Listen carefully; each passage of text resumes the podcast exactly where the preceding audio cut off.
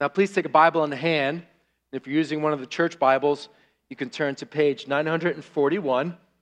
Uh, our passage this evening is Romans chapter three. We'll get verses twenty-one through twenty-six. Tonight we are continuing our Sunday evening sermon series on the order of salvation. Tonight we come to justification. And if you paid attention to the hymns we sang, the doctrine has been laid out for us. So just hold on to your bulletin and go look it up again if you need a good summary of what we believe the Bible teaches about justification. Can't do much better than, and can it be, and arise, my soul, arise. Tonight we're going to one of the key passages, one of the launching points for the Apostle Paul when he is going to explain the teaching of justification. But before we read God's word, just a little reminder on what are we doing uh, studying the order of salvation. Um, it may be a new concept to you, but this has been something that Christians have thought about for centuries. That nearly all Christian traditions recognize that there is a revealed logical order to the application of redemption in the Scriptures. Meaning that Jesus accomplished salvation in his life, death, and resurrection, and then it is applied to sinners by the Spirit of God, but it is revealed to be applied in a certain order. So I spend the time on this. This isn't um, a, an academic um, kind of pursuit for us. No, this is valuable and important to the Christian because as we think on these things, this is what it does for you and I. It helps us to get a hold of God's generous and gracious character. It is the design of our triune God that every consequence and effect of sin is remedied by the work of Jesus. And then that work is then applied to the believer. And so what we are studying here in the order is how God is meeting our need. He's showing us the way that he, in his divine wisdom, has prepared such a great salvation and then rebuilds, remakes, restores the image of God in the sinners that he saves. His provision meets every need, repairing and renewing the image of God in us, his people. And so this isn't just a, a something to learn. No, it is to point our eyes and to fill our hearts with delight as we consider the riches of God's grace. His abundance towards us in redemption is a, a superabundance. And everywhere that the fall has touched us, he has planned and then applies what we need. So that's what we're doing here in the order of salvation. We've considered effectual calling, regeneration, then faith and repentance. Tonight, we come to justification. Before I read this very important passage on justification, let us ask for the Lord's help and prayer. Would you join me in prayer? Our Heavenly Father, would you please, by your Spirit working, give us eyes to see the glory of the Savior and your gracious, generous kindness revealed in the gospel tonight. Lord, for some here, this is good reminders May it be food for their soul. For some here, this will help put some things in order in their mind. May it be food for their soul. And if there be anyone among us tonight who does not know the Savior, would you draw them to yourself as your Son is exalted? Do a mighty work among us by your Spirit as your word is read and proclaimed. We ask in Jesus' name, amen. Hear the word of God from Romans chapter three, verse twenty-one through verse twenty-six. But now the righteousness of God has been manifested apart from the law. Although the law and the prophets bear witness to it, the righteousness of God through faith in Jesus Christ for all who believe. For there is no distinction, for all have sinned and fall short of the glory of God, and are justified by his grace as a gift through the redemption that is in Christ Jesus, whom God put forward as a propitiation by his blood to be received by faith. This was to show God's righteousness, because in his divine forbearance he had passed over former sins. It was to show his righteousness at the present time, so that he might be just and the justifier of the one who has faith in Jesus. Amen. That ends this reading of God's holy, inspired, and inerrant word. May he write its eternal truth on all our hearts. Uh, the plan tonight is to do this.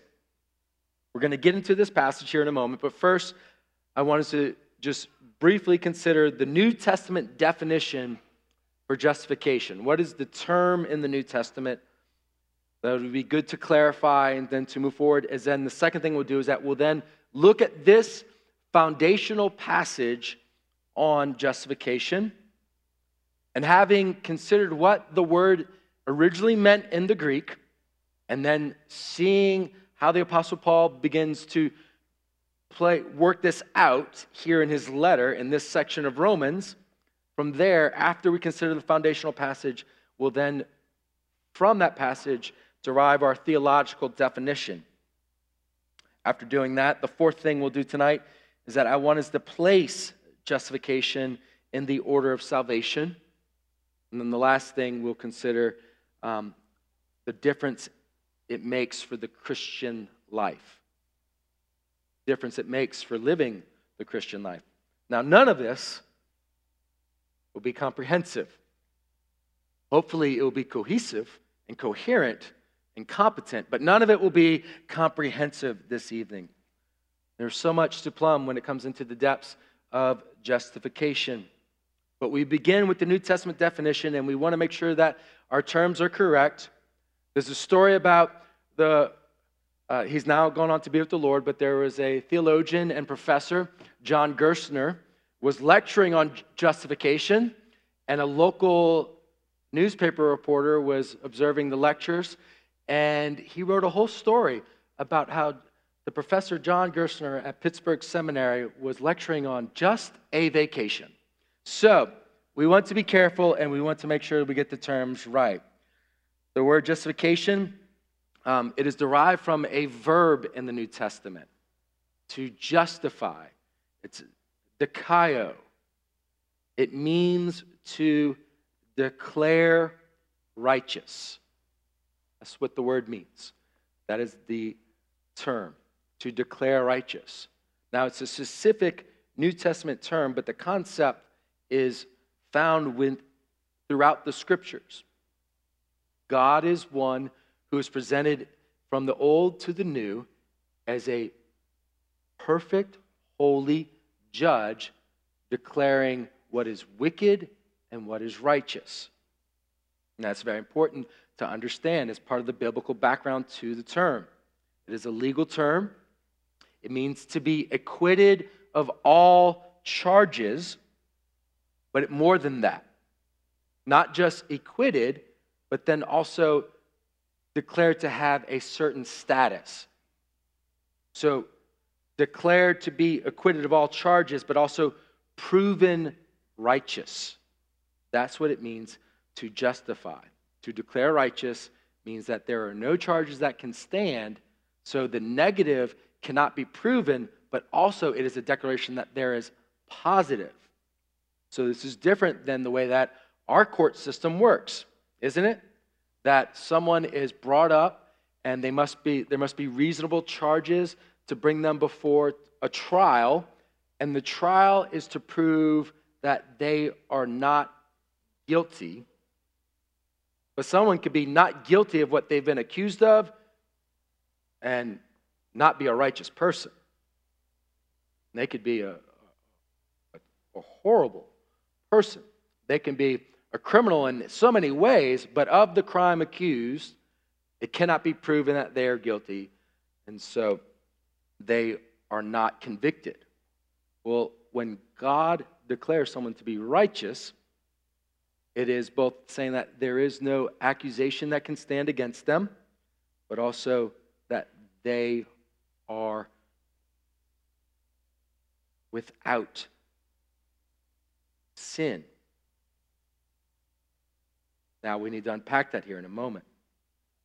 To be clear, it is not to make someone upright. It is an evaluation of their status in the courtroom. They're treated as one without sin. Now, the good news is that in the book of Romans, the Apostle Paul tells us that we don't have such righteousness. But the gospel declares to us that God has a saving righteousness that comes to undeserving sinners, so that they might be treated before God as if they have never sinned. So how does that take place?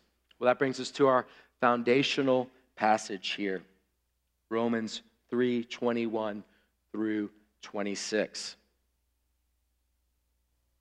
Now, this was an important passage for Martin Luther.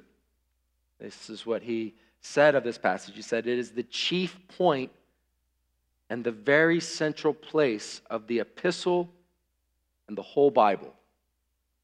He said, this is the point of the entire book of Romans. It is the center of the scripture.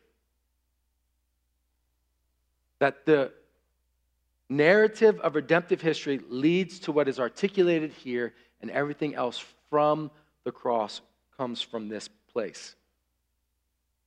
Another has said that this might be the most important paragraph ever written, anytime and in any language. Now, not everything that we know about justification is laid out in these verses here. The, the fullness of the explanation begins here in verse twenty-one for the Apostle Paul, um, and it really carries through the rest of the letter, but primarily, we want to get your, your heart and mind uh, just feeding on this truth. You spend your time beginning here in verse twenty-one and take it through Romans chapter five. Read on it, meditate it, study it over and over. But from our passage tonight, I want us to see a couple things. In verse twenty-one, I want us to see the justification and the law. Then in verses twenty-two through twenty-three, Uh, one is to see who needs justification and how to get it. Verses twenty-four through twenty-five, the grounds of justification. And then in verse twenty-six, the justification of God, we could say. Verse twenty-one, look back there with me. Hopefully you still have your Bible open. Justification and the law. But now the righteousness of God has been manifested apart from the law, although the law and the prophets bear witness to it. There we see there is a, an element of discontinuity and continuity between what Paul is preaching as the gospel and what has come before in the Old Testament scriptures. Now, what he's clarified in this point into the letter is that all are incapable of the righteousness necessary to be declared righteous before the throne of God. Those who did not have the law of God had a form of his moral law written on their hearts. Romans chapter two, their conscience bearing witness to them. And that they violated that law. The Jews who were at a better position, having the revelation of God's law and covenants, could not keep it. The law in Leviticus says, do this for life. Do these things and you shall live. And none were capable of keeping it and living. So the apostle says, in order to be justified, it will not come by your keeping of the law, but the justification that is available, that the gospel announces, has been testified to in the law. We see it in the very passage itself, when he says that the law and the prophets testify to this, bear witness to justification, to the righteousness of God that saves and covers sinners. How do they bear witness to it? Well, in the passage itself, when he's explaining the work of Christ, he uses a couple Old Testament words, redemption and then propitiation. Those are two ways that the, the in the Old Covenant, the believers were pointed towards what God would accomplish in the Son and what he would offer through the Son's life, death, and resurrection to all who would believe on him. That word redemption there, it is in the Old Testament, the book of Exodus, where a helpless people are rescued by the initiative of their God. That their salvation comes from outside of them and takes them from the bondage and from the tyrant Pharaoh. That Old Testament word propitiation, it means the, the appeasement of wrath.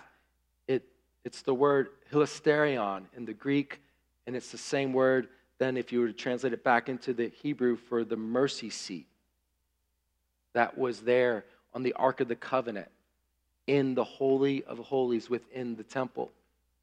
It is drawing reference to the Day of Atonement where the high priest would bring the blood and pour it on the mercy seat to be a covering for the sins of the people. There's many ways that the Old Testament testified to and pointed believers to justification by faith alone. In fact, we, we believe that salvation has always been in Christ alone, by grace alone, through faith alone, both in the old and in the new. In the old, anticipating what God would accomplish in the Son. And now, in the new, we do have an advantage to where that we can see all that was anticipated has been accomplished. One looking forward, the other looking back. The prophets testify to this. Isaiah sixty-one, verse ten. There it says, I will greatly rejoice in the Lord.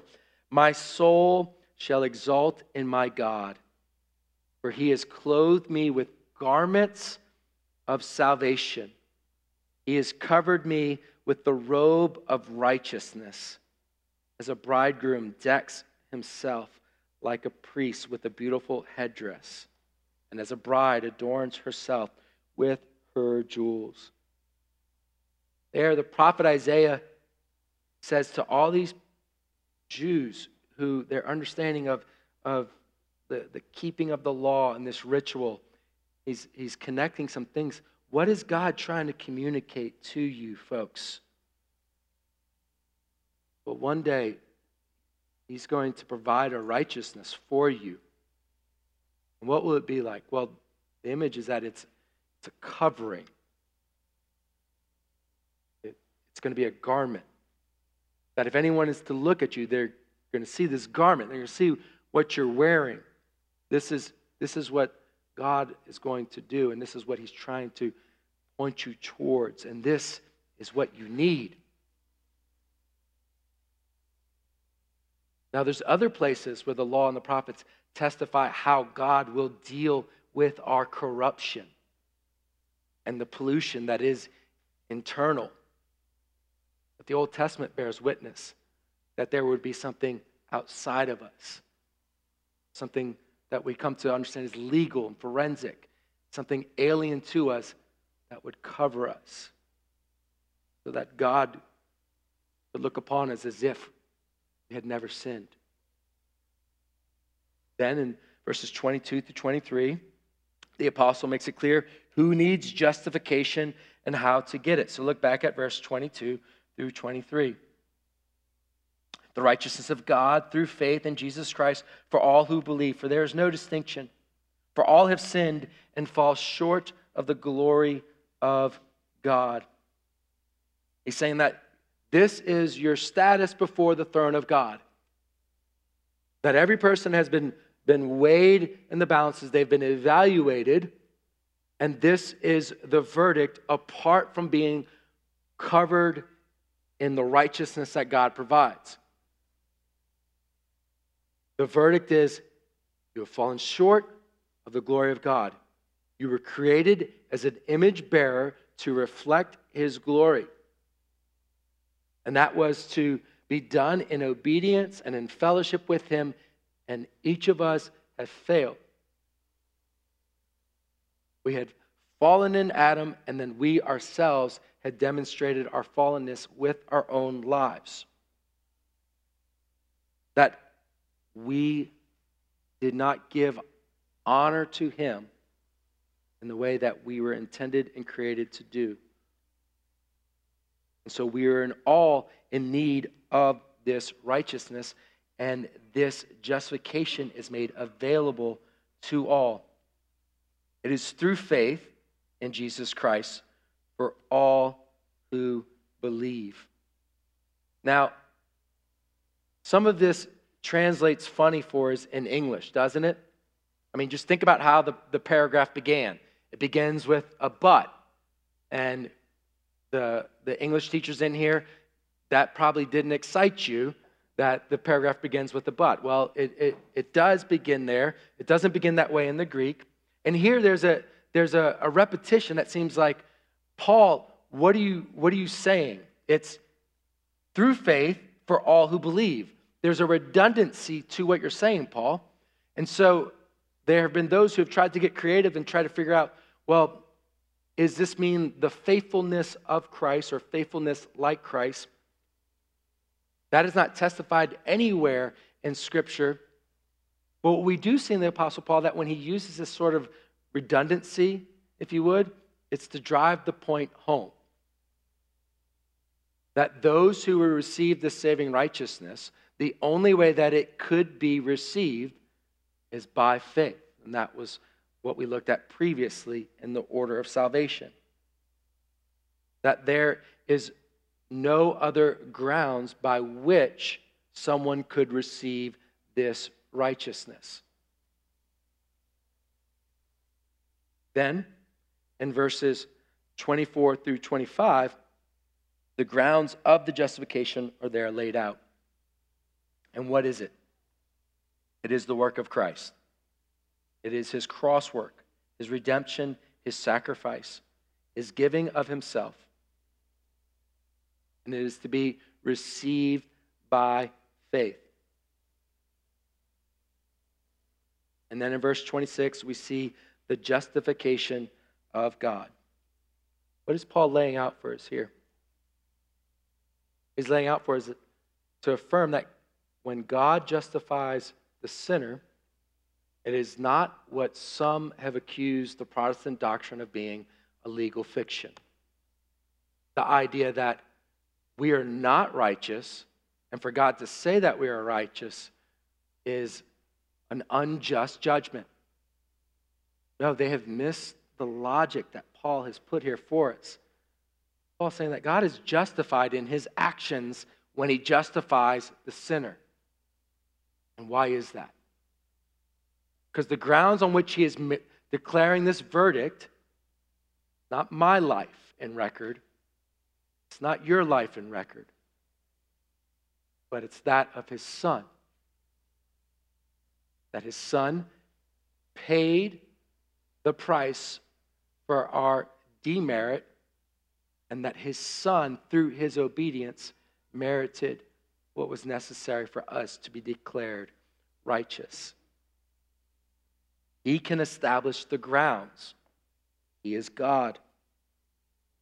God's righteousness in saving the sinner does not compromise God's righteousness as a judge.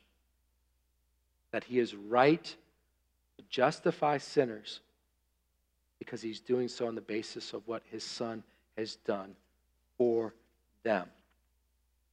So that brings us to our theological definition. Don't worry, I did not venture to write my own definition of justification. Just use what the Shorter Catechism has for us. So, Westminster Shorter Catechism, what is justification?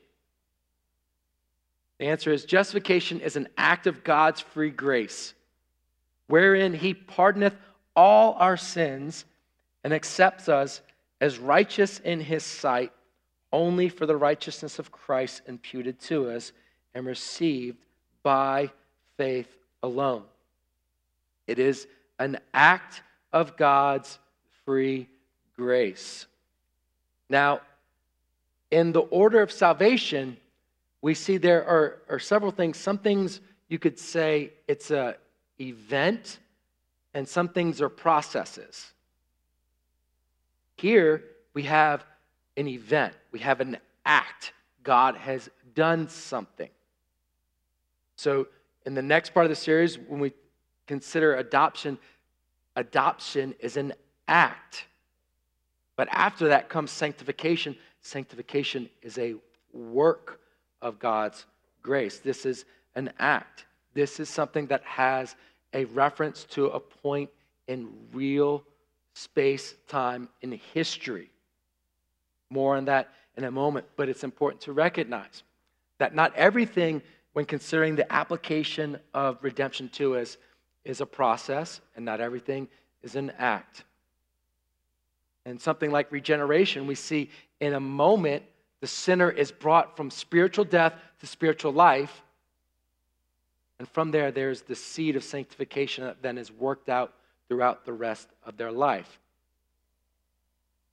Then we see that it's not just an act, but that it is an act of God's free grace. This is what it said in verse twenty-four of our passage tonight, didn't it? That we are justified by his grace as a gift.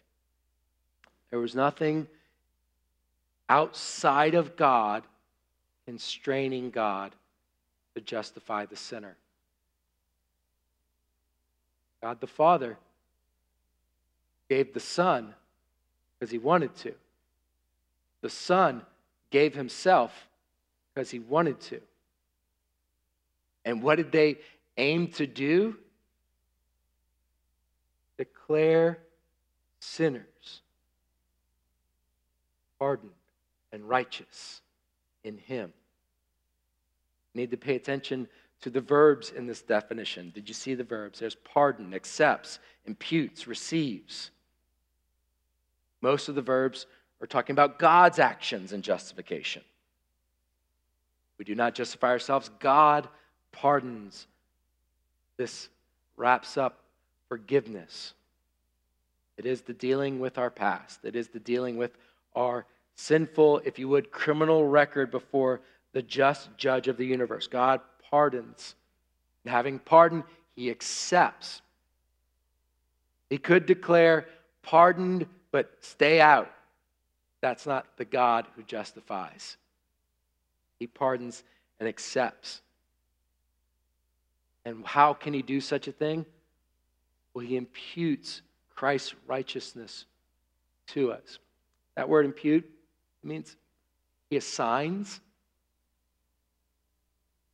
or the language of exchange in Second Corinthians five twenty-one, that he made him to be sin who knew no sin, that we might be the righteousness of God in him. Our sin assigned to Christ.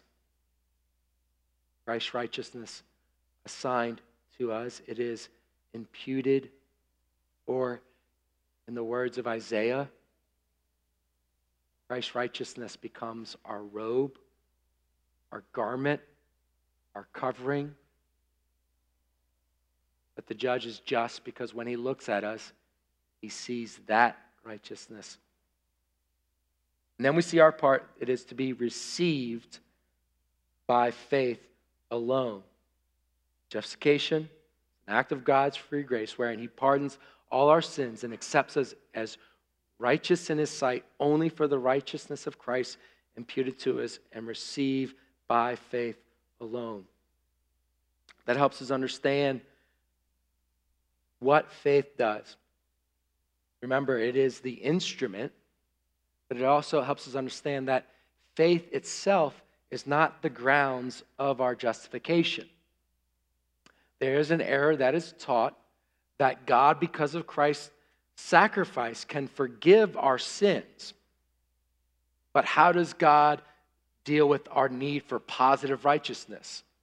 Well, there's a misreading of the scriptures that would say that God then substitutes, instead of our perfect obedience to his laws and commands demonstrating righteousness, that instead he substitutes our faith instead of our obedience. But it's not what the Apostle Paul lays out. Because in doing so, the gift of justification would not be a free gift of grace. It would be merited by our act of faith and believing. It's not. You receive and rest. Now, in a moment, just let's take a moment and consider the placement in the order of salvation. Because it was God's plan from all eternity to justify elect sinners. Some have made the mistake and say that, therefore, we are justified from all eternity. But it's not the case, because that's not the way the scripture speaks about the application of redemption.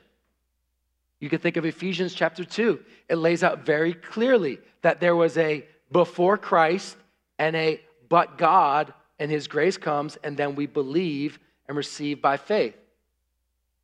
That the Bible teaches that you are not justified from all eternity, that God in his decree knows whom will be justified, but there must be an event, an event in which by faith you receive Christ, and therefore you are justified. Faith precedes justification. Ephesians two, Titus three. Listen, for we ourselves were once foolish, disobedient, led astray, slaves to various passions and pleasures, passing our days in malice and envy, hated by others and hating one another. But when the goodness and loving kindness of our God, our Savior, appeared, he saved us, not because of works done by us in righteousness, but according to his own mercy by the washing of regeneration and renewal of the Holy Spirit, whom he poured out on us richly through Jesus Christ our Savior, so that being justified by his grace, we might become heirs according to the hope of eternal life. Now, what's the danger of believing that you've been justified from eternity? Well, it treats the Christian life and our exercise of faith in a way that is so passive, that it is not consistent with the way that the Scripture teaches. We receive what Christ has done for us, but it is an act of our faith that we believe. No one believes for us. But those who held to the teaching that they were justified from all eternity, basically faith is nothing more than becoming aware of your justification. And the fruit it bore in the Christian's life was antinomianism. This sort of passivity then played out in the entirety of the Christian life. The faith that justifies, we're justified by faith alone, but that faith is never by itself. And so, we believe we are justified. But also, it's important to recognize that the Bible teaches that there is a moment in which the sinner, having been given eyes to see, receives the Savior and believes. And at that moment, they are justified, not waiting a final verdict. We await the final verdict, but the final verdict in eternity confirms what is now a reality. There are those who would say that we believe in Christ, but we are truly justified on the last day. But it's not what the apostle lays out for us. And to state things in that sort of way, to put justification, if you would, at the end of the order of salvation, would mean that your faithfulness is required for your justification. So the work of Christ and the work of God, the justifier, is not enough, but it requires your own faithfulness. So you can see the tension of where we see in Scripture and why we place it here in the order of salvation. That it requires our believing on Jesus, but once we have done so, it is the final verdict spoken into today. We can know for certain what God will tell each of us on that last day if you are trusting in Jesus. And if you're not trusting in Jesus, you can also know for certain what God will tell you on that last day. It'll be, depart from me. But just if all have fallen short of the glory of God, any who trust in Christ can know this great justification. It's also important that it falls here in the order of salvation that we are legally declared righteous, and that is setting the context for our adoption. Adoption follows justification. It is almost, you could say, a consequence of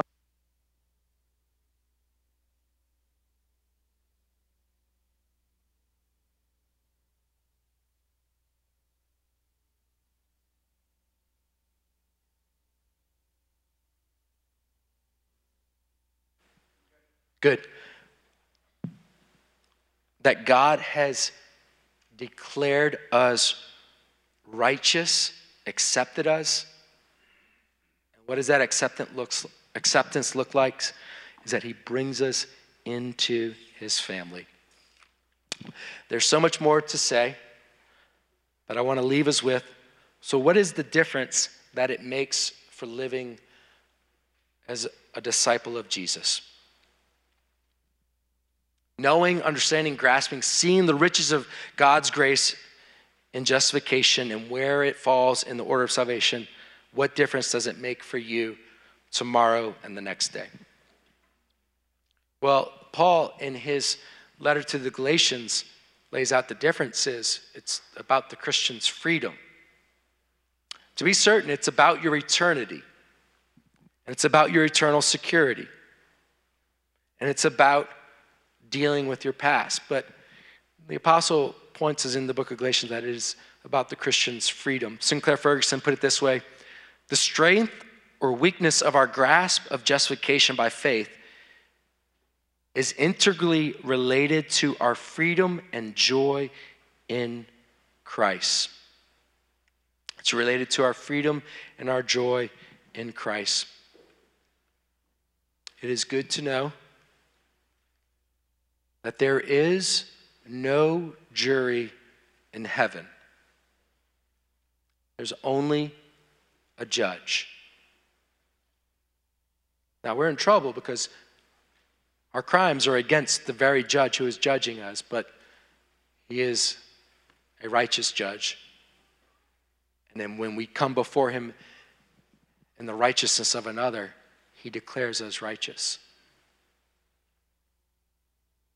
Some of you, you do carry baggage from sin and shame and guilt.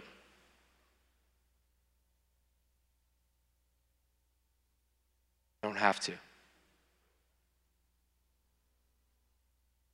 You're clothed in the righteousness of another. There is no jury looking at you, watching you. Your accuser, he's still trying to accuse you, but he's not even allowed into the courtroom. It's just you before the throne of God. If God accepts you in his Son, what freedom does it give from our past and from the purview of others?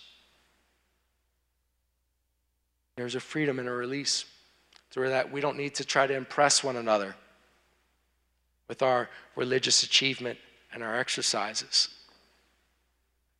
There's nothing that I need to do to you to prove my place in God's family.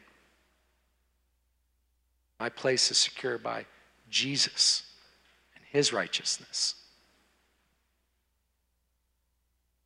Now, it doesn't lead me into a life of license.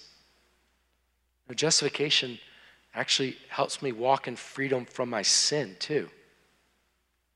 There are some who say that sanctification is just going back and thinking about your justification, and there's a wrong way to think about that, but there is something helpful to consider.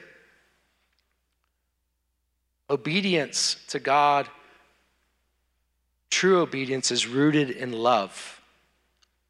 Jesus said, if you keep my commandments, you will abide in my love.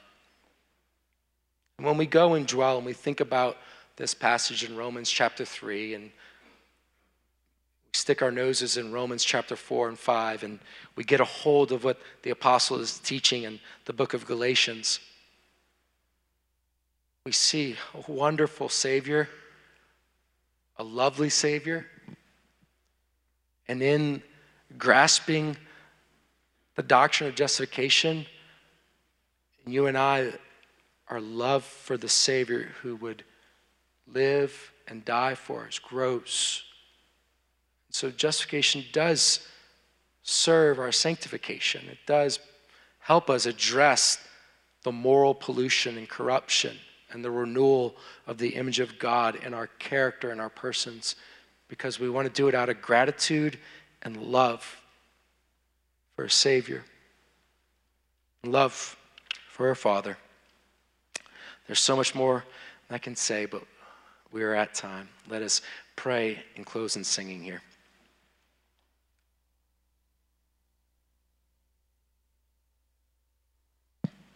Our Heavenly Father, you were so kind to us that you have provided your Son, that what should be the most terrifying thing in the world, to stand before the judge of the universe, who knows us better than we know ourselves, who knows the extent of our fallenness and rebellion and sin better than we can even grasp, has offered your very Son to take the wrath of the judge for our sin, to exchange our guilt for his righteousness. This is truly a wonder. Help us to delight in it and to live in confidence, trusting in your provision for our every need.